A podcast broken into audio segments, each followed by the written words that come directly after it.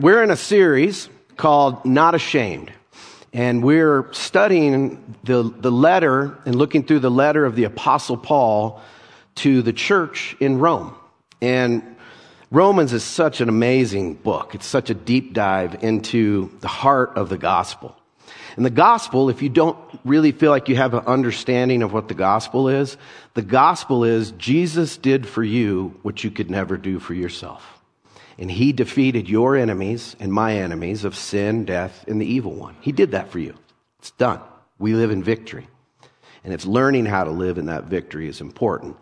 And so we've been through chapter 1 through 11, right? And there's a lot of doctrine, a lot of theology, a lot of mystical things in those chapters. In chapter 12, it's kind of Paul takes a pivot and becomes way more practical. In light of all that he had taught us and taught the Roman church, here's how you should live. And so this becomes very practical. And in a minute, I'm going to read the first few verses of chapter 12, and he starts with a therefore. And you've heard me say this before. When you see a therefore, ask what it's there for. Whenever you see a therefore, ask what it's there for. Because therefore means, in light of all that I've just said, listen up. And that's what he's going to say to us. And so I've titled today's message, Transformed, because that's what I see in Romans 12. How many enjoy TV shows about home makeovers? Like you take a house that's kind of run down and then you put all this work, just 3 or 4 of you. Okay, I could. Cool. Some of you are like, me.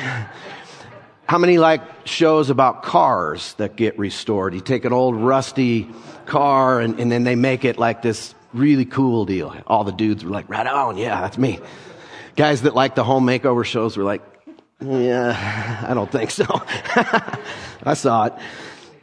Well, the good news, the gospel transforms us. It gives us that makeover that we need, that restoration that all of us are in need of. The gospel transforms us. And maybe today, somebody feels kind of like an old rusted out truck that needs restoration. That might be you. Or a house that needs renovation, a house that needs transformation. I got really good news. Jesus is in the business of transforming our lives. And here's the, even put a little explanation point on it. He is not going to rest until we are conformed into his image and likeness. He's not going to let us just stay in neutral. We get to participate with him, but he is going to transform the way we think, act, and speak so that we live like him. And that doesn't mean we walk around as little holier-than-thou people with robes on speaking King James, right? It means that we learn how to be ourselves and our personalities in the way that he would think, act, and speak in any given circumstance. So, through chapter 12, I want to answer the question, how does the gospel transform our lives? How does the gospel transform our lives? I had a little can of V8 that I was just about to chug right before I came up here, and then the worship got quiet, and I think a of that would not have been very appropriate, so dying for my V8. But anyway, first thing I want you to write down if you're taking notes is this. The gospel gives us a transformed mind. Transforms your thinking. The way you think. This is so, so important. Paul says this. Therefore, I urge you, brothers and sisters, by the mercies of God, to present your bodies as a living and holy sacrifice acceptable to God, which is your spiritual service of worship. Let me pause if you want to hold that up there for me. Think of the culture and the time that Paul was writing this. He's saying instead of bringing grain offerings to the temple or sacrificing animals or any other kind of offering, offer your whole life. Physically, emotionally, mentally, and spiritually. Offer your body as a living sacrifice to the Lord. I think there's power in embracing that. Then he says, and do not be conformed to this world. What does he mean by the world? It's the world's way of thinking. The world is all about self. It's all about me and how do I get ahead? How am I going to be taken care of? The kingdom of Jesus is about becoming unselfish and becoming others-centered. He says, but be transformed by the renewing of your mind so that you may prove what the will of God is, that which is good and acceptable and perfect. For through the grace given to me, I say to everyone among you not to think more highly of himself than he ought to think, but to think so as to have sound judgment, as God has allotted to each a measure of faith. A transformed mind is a new outlook on life. A transformed mind is getting a new worldview. In a worldview, everybody on the planet has a worldview. And a worldview is the set of lenses in which we interpret life, circumstances, etc. That's a worldview. And Jesus wants us to have his worldview. And I want his worldview. I want to see people in life as he sees people in life. And I know you do as well. In a cool promise, in 1 Corinthians 2, Paul says that you and I have the mind of Christ. We can think like Jesus. We can learn how to think like Jesus, which then we begin to speak and act like Jesus. When you study, like people study like brain scans of the actual, that gray matter in between our ears that we call our brains, that sometimes they can see on a scan people who are having fearful thoughts, having anxious thoughts. And you can see these patterns of brain waves. That's how amazing the human brain really is.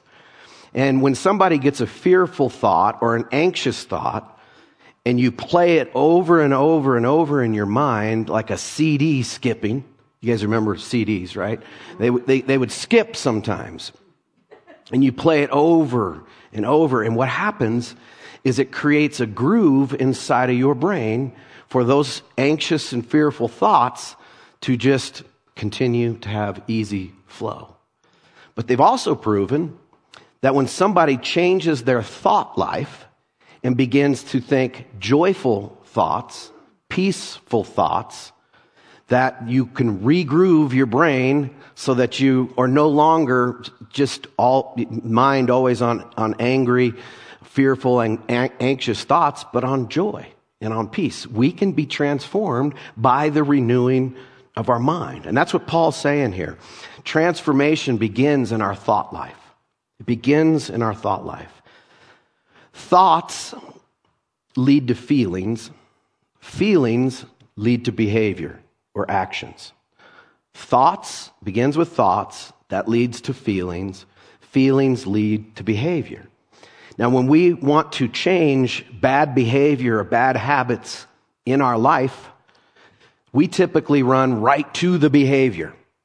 I'll never do it again. I'm done with this habit. I'm done with this hang up.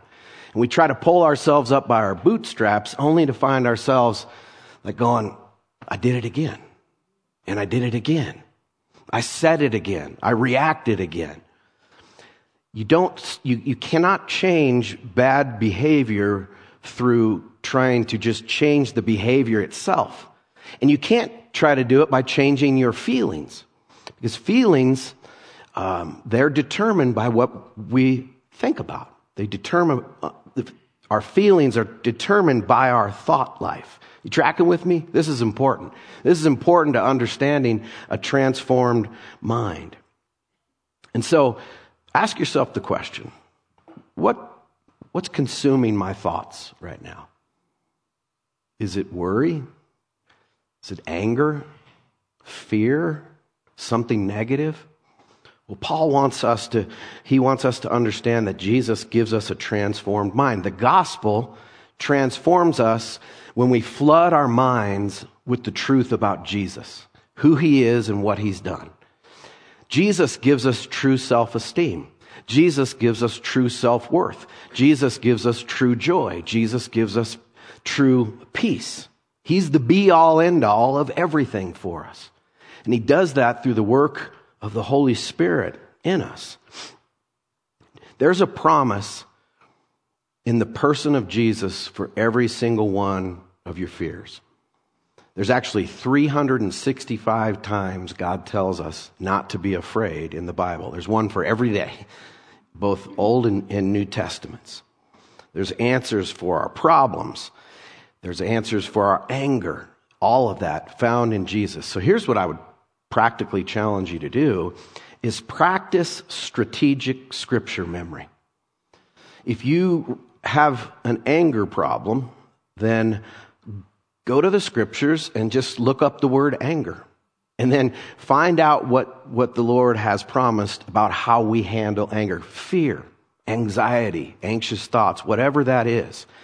And practice strategic scripture memory, and you watch how your mind will be transformed and you become freer than you ever dreamed you could be. So secondly, the gospel gives us a transformed ministry.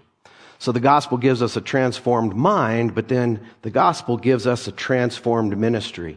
The word ministry means to serve. That's what a minister is, a servant. So all of us have a ministry, as you're going to find out, that you've been given a ministry gift by the person of the Holy Spirit. And I think when we understand a transformed ministry, it's really understanding, I got a transformed purpose to my life. I got a calling that God wants to use me to impact people.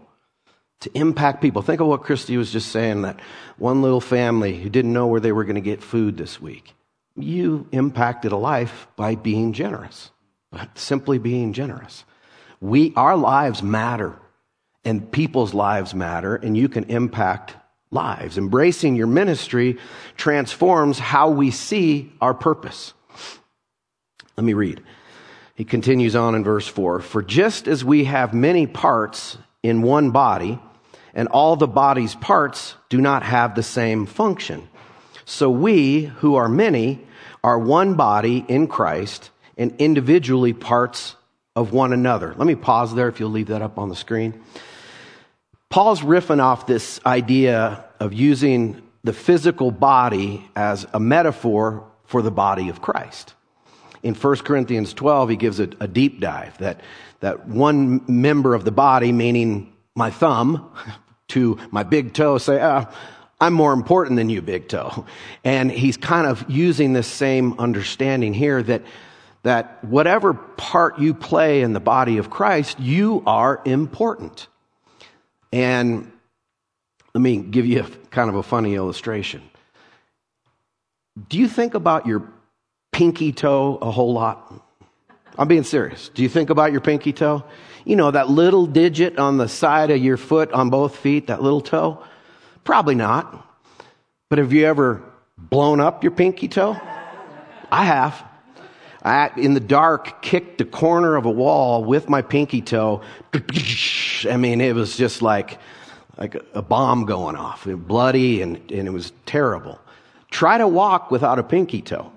You can't do it. It's vital part of just as the rest of the body of members of our body are. And so it's kind of like, can the eyes and the mouth look at the pinky toe and say, psh, who needs that little guy, that widow guy, you know, because it's all needed. And maybe you feel like a pinky toe in the body of Christ. Maybe you feel insignificant. You're not insignificant to Jesus and how he sees the body of Christ. We tend to elevate certain gifts and things in the body of Christ when every single one of us is just as important as any other role. He says, however, since we have gifts that differ according to the grace given to us, each of us is to use them properly. If prophecy, in proportion to one's faith. If service, in the act of serving. Or the one who teaches, in the act of teaching. Or the one who exhorts in the work of exhortation, the one who gives with generosity, the one who is in leadership with diligence, the one who shows mercy with cheerfulness. give you a 30,000-foot drive-by of spiritual gifts in the New Testament. There are usually three categories of spiritual gifts in the New Testament. There are what we would call the manifestation gifts in 1 Corinthians 12 and 14. And those gifts are the powerful gifts of the Holy Spirit. It's the gifts of healing, miracles, speaking in tongues. There's 9 listed that the Holy Spirit distributes as he wills. And we are to pursue those gifts in the body of Christ. We are to pursue those gifts.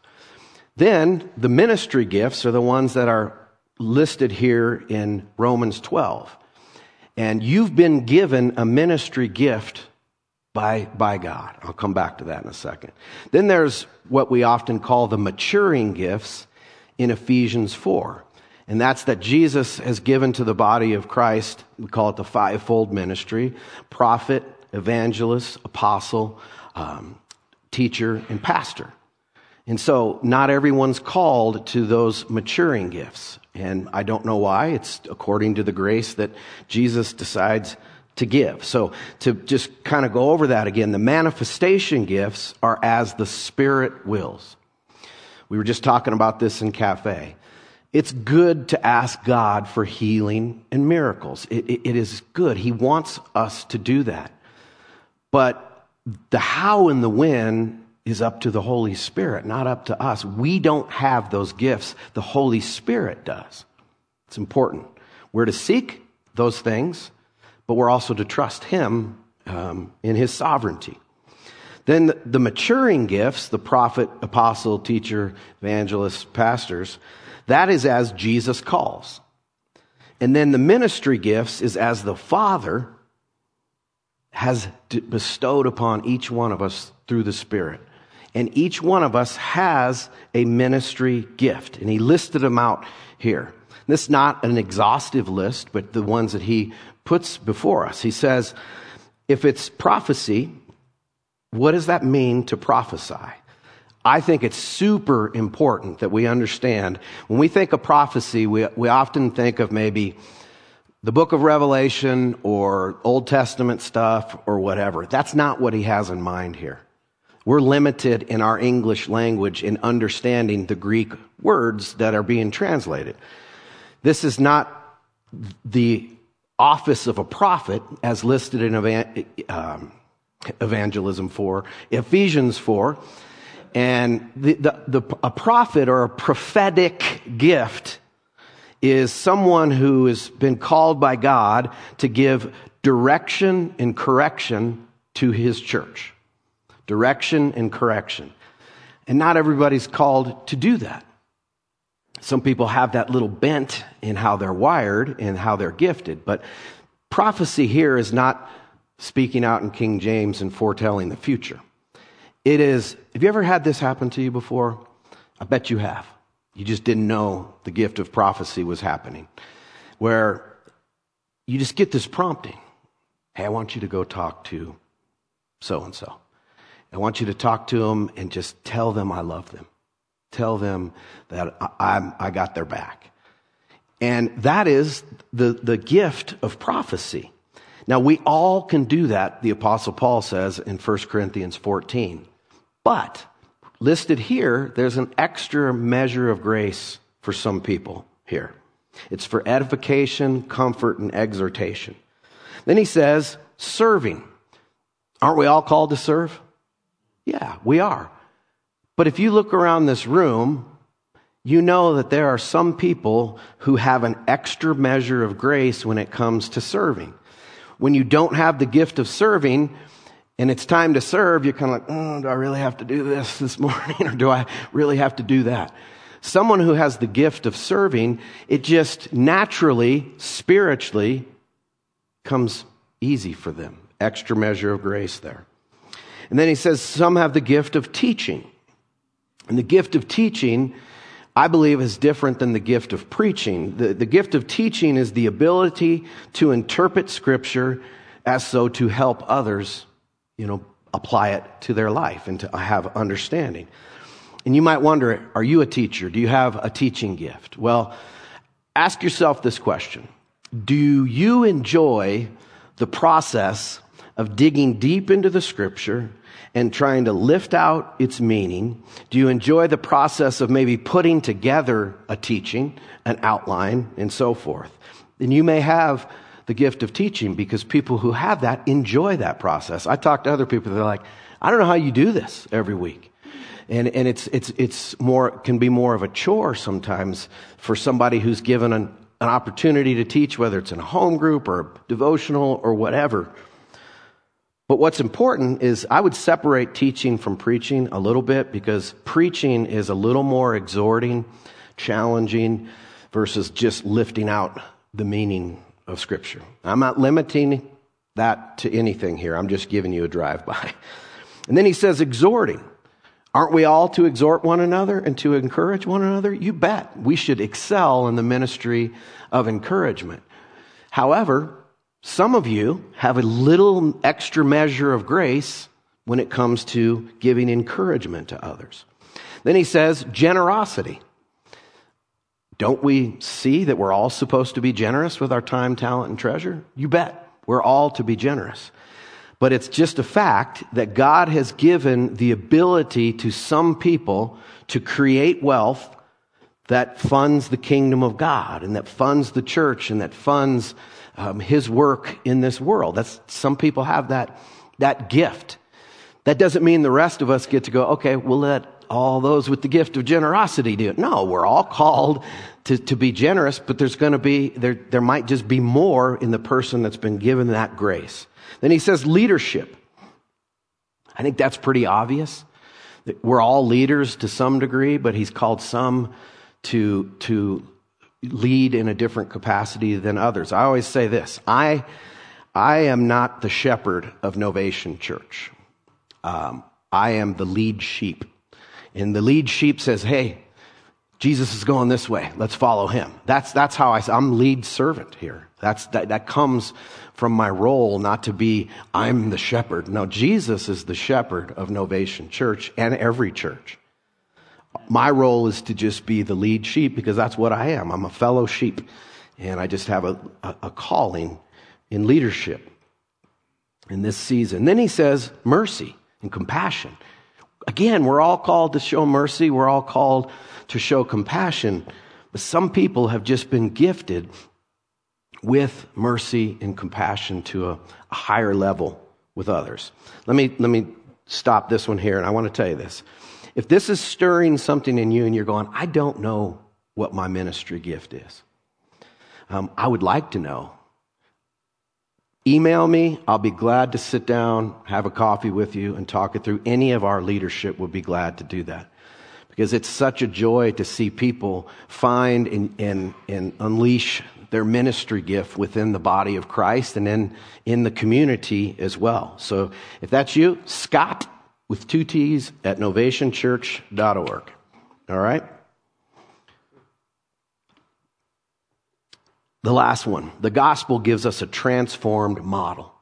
So it gives us a transformed mind, a transformed ministry, and a transformed model. And by model, I mean example. A blueprint for how to live your life. That's what the gospel does. It's a new way of life. New way of life. A new response to life. A new approach to life.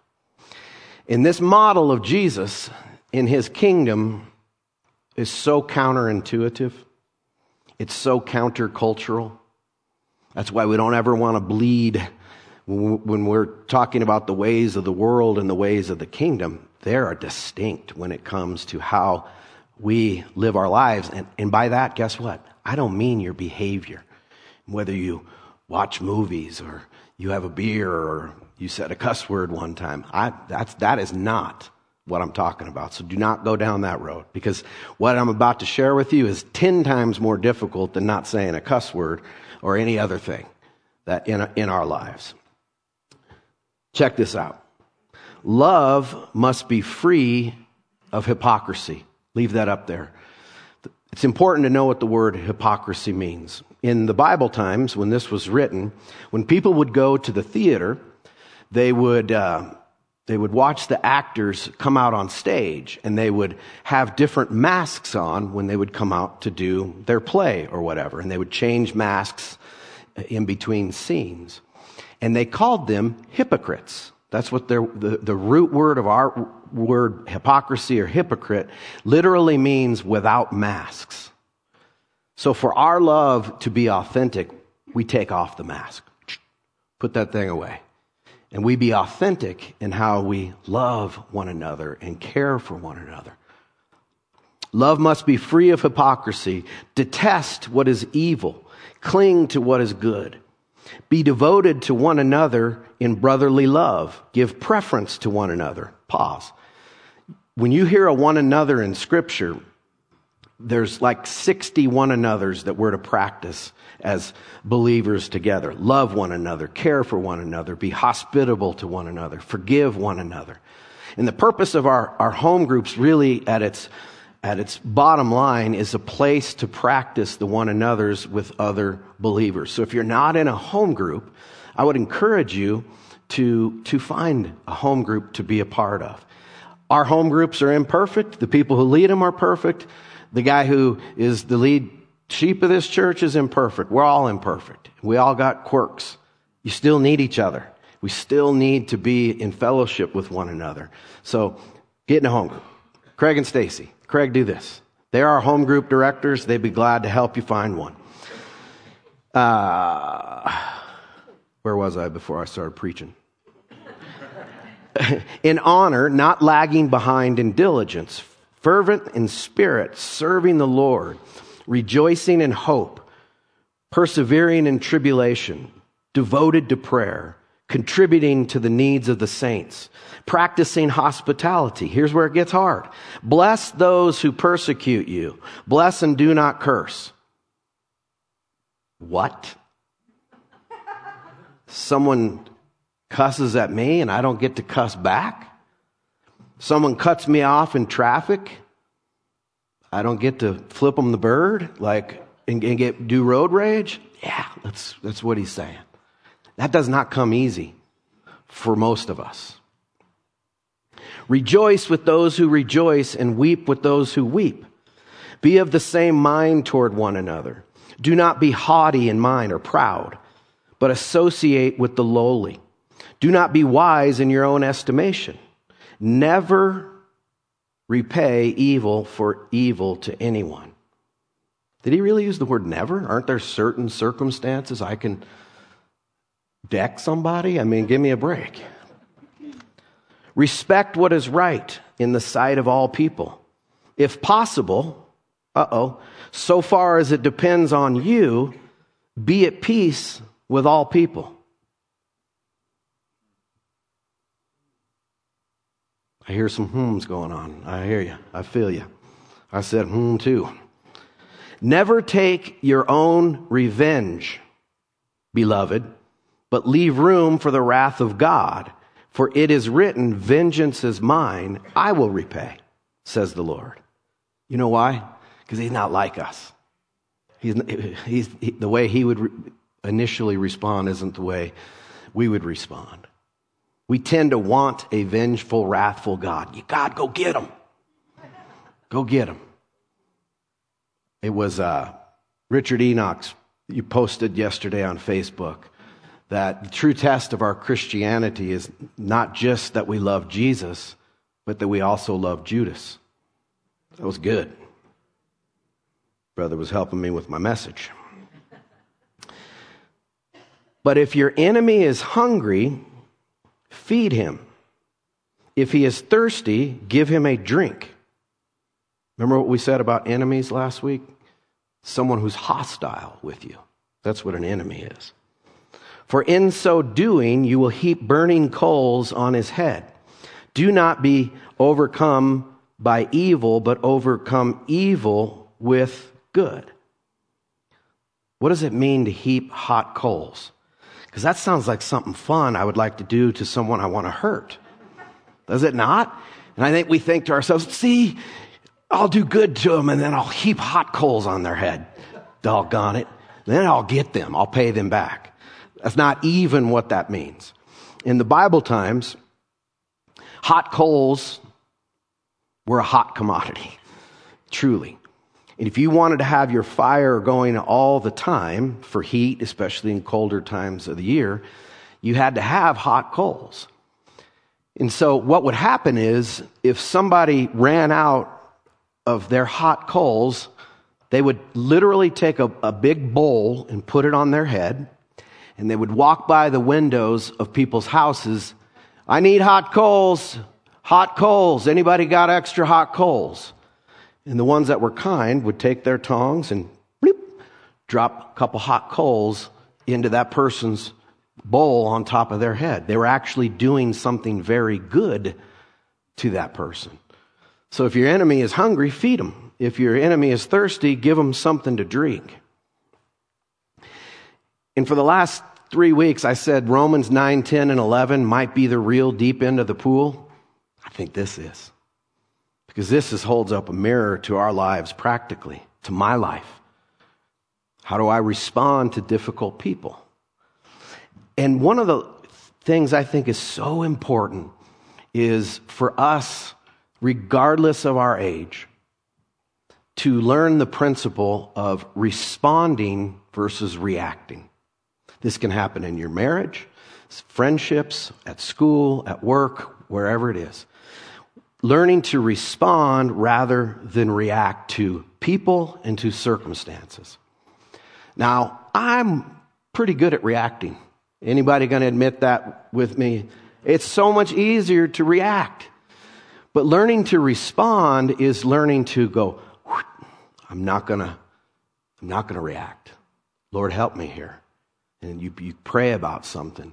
And then you ask, how should I respond, if anything, in this situation? But when you're a reactor, you find yourself in conflict or mad at people pretty quick, pretty easy. Get your feelings hurt, boom, react. Something happens in driving. Here I go again with driving, but it's so easy to overreact in driving, right? You're going to get challenged as soon as you leave church today. Somebody's going to cut you off. And you're going to go, do, do, do, radar, radar. Respond, don't react. I heard a story years ago about a man who did prison ministry. And he went to this particular prison, and he would go and he would tell the inmates about Jesus. And he would preach the gospel to them. And one day he was in this particular prison, and an inmate spit on him and said, I don't want to hear about your Jesus. So what did he do? He came back the next week. Spit on him. I don't want to hear about your Jesus. This went on for 4 years. He did it every week for 4 years. And on this last time he was there, instead of spitting on the man, he said, the way you've loved me and how much you want me to know your Jesus, I'm ready today. And that guy ended up giving his life to Jesus. He didn't react. You spit on me, we're probably duking it out, right? Because that's the worst. But not on someone who's under control of the Holy Spirit, who's living out the model of the way of Jesus. I think well, let me tell you this first. I don't know if you remember this. Some of you are old enough. In 1981, Pope John Paul, there was an attempted assassination on his life. This is a photo from in his little motorcade. He got shot 4 times in the abdomen. You can go to the next one. Here he is. These people are attending to him. And the people who are attending to him, who were there live in person, said this. As soon as he was shot, he said, Tell whoever it is, I forgive him. I forgive him. I release him of any guilt of what he tried to do to me. It was instantaneously flowed out of this man's mouth. He said, I forgive him. So if I die, know that I die forgiving this guy. After he recovers, it's about a year or so later, he goes and visits this man in prison. And he blesses him. And he prays for him. The man was from Turkey. He's sentenced to life in prison, in an Italian prison. And he prays with him, and he forgave him, and they actually shook hands. That's the new model. That's what we're talking about here. This following Jesus stuff, it's not easy. That's why he didn't say, take up your easy chair and follow me. He said, take up your cross and follow me. Learning to die to self. This is hard stuff, but it's worth it. It's so worth it. Anybody who is genuinely following Jesus and not just trying to have him fix their life, but to order their life as they follow him, says, there's no other way. Where are we going to go, Lord? You hold the words to eternal life. Like, there is no other. It made me think of Stephen, who was the first Christian martyr we see in the book of Acts. He was sharing truth with the religious leaders, and they didn't want to hear it. And when he told them that they were stiff-necked folks, always resisting, they took up rocks and they began to stone him to death for blasphemy. And it says that there was a man named Saul standing right by this stoning of Stephen. This Saul who would later become the Apostle Paul, who wrote the words that I just read to you. And said Paul approved, like, yes, kill this guy. And it says that Stephen, as he was about to die, saw a vision in heaven of Jesus at the right hand of the Father. And Stephen said, Lord, do not hold this against them. He was practicing this. He was practicing the way of Jesus. Paul was transformed from a religious terrorist who thought he was doing God a favor by killing Christians into becoming the Apostle Paul, who God used to change the known world at the time, and whose words we're reading and studying 2,000 years later. So as I was praying on how to bring a conclusion to this, I'm going to trust the Holy Spirit's leading, and I felt like the Holy Spirit wanted me to ask you, is there someone you need to forgive? Is there someone right now that needs to be released in your heart from their betrayal, their sin against you, something that has happened? Maybe it's right in your marriage right now. Maybe it's in your family. Maybe it's a friendship. Remember this, forgiveness is not forgetting. We don't forget betrayal. We don't forget the hurts that someone did to us. So that's not what it means to forgive, is to just not have any memory of it anymore. Forgiveness is not a feeling either. You're not going to work up a forgiveness feeling. It's still going to hurt. You're still going to feel the sting of what happened to you. Forgiveness is two things. Forgiveness is not taking revenge over a wrong done to you. And forgiveness is a willingness to stop bringing up the offense or the hurt and telling somebody else about what somebody did to you. That's forgiveness. That's how we forgive. And forgiveness frees us from a prison of unforgiveness. Because unforgiveness, you're not hurting the other person that you're not forgiving. You're not getting revenge on them. I'll never forgive them. Okay, try living your whole life in a prison cell of unforgiveness. And I get it. Some folks have been wronged really, really bad, and I'm not trying to make that small. It's real. But Jesus wants us to forgive and become like him and live transformed in his way of the kingdom. Here's one thing I've come to the conclusion. You know you have forgiven somebody when you can pray blessings over their life. Bless those who persecute you. Bless those who curse you. When you can pray a blessing back over that person's life, I tell you, move on. You've forgiven. And so what I want you to do is just close your eyes. And silently ask the Lord, Lord, is there anybody I need to forgive? Ask him that in your mind.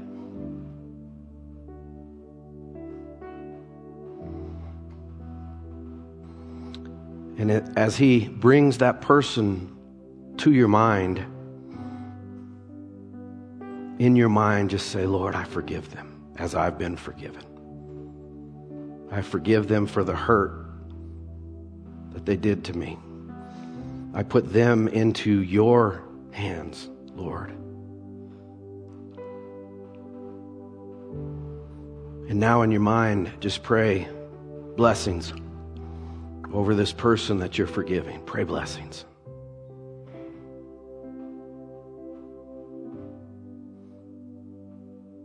Ask Jesus to open their hearts to him.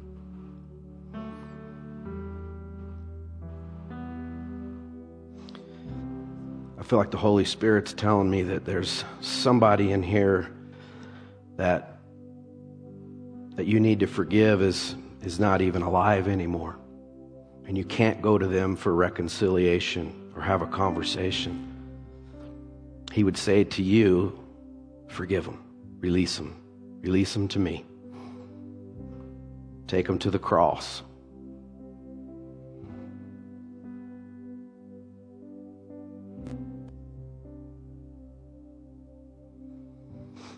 Would you stand with me?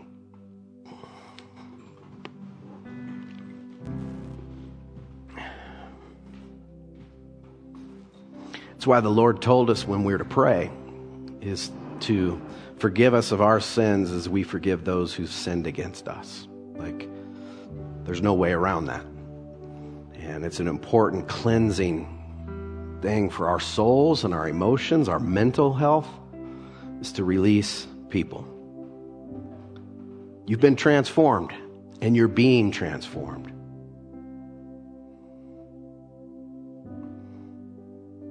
Will you say this with me?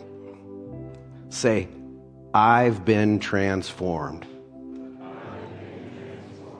Believe it today. Take it to the bank. Father, thank you for your goodness, your mercy that's new every day. I thank you that your love endures forever. Thank you for not giving up on us. Help us to have the eyes and ears and senses of Jesus to the world around us. And Lord, we all affirm and reaffirm today and agree with you by faith that you are Lord and Savior, and we want to follow you all the days of our life. Thank you that there is no condemnation in Christ. Thank you for what you've done for us. May we live free in that. Lord, may those who have been convicted this morning not feel condemnation, but just feel like, okay, Lord, I'm a work in progress. I get it. Help them to participate with you in what you're doing. Thank you that you don't condemn, but you love us. And you love us enough to tell us the truth. We receive that in Jesus' name. Amen.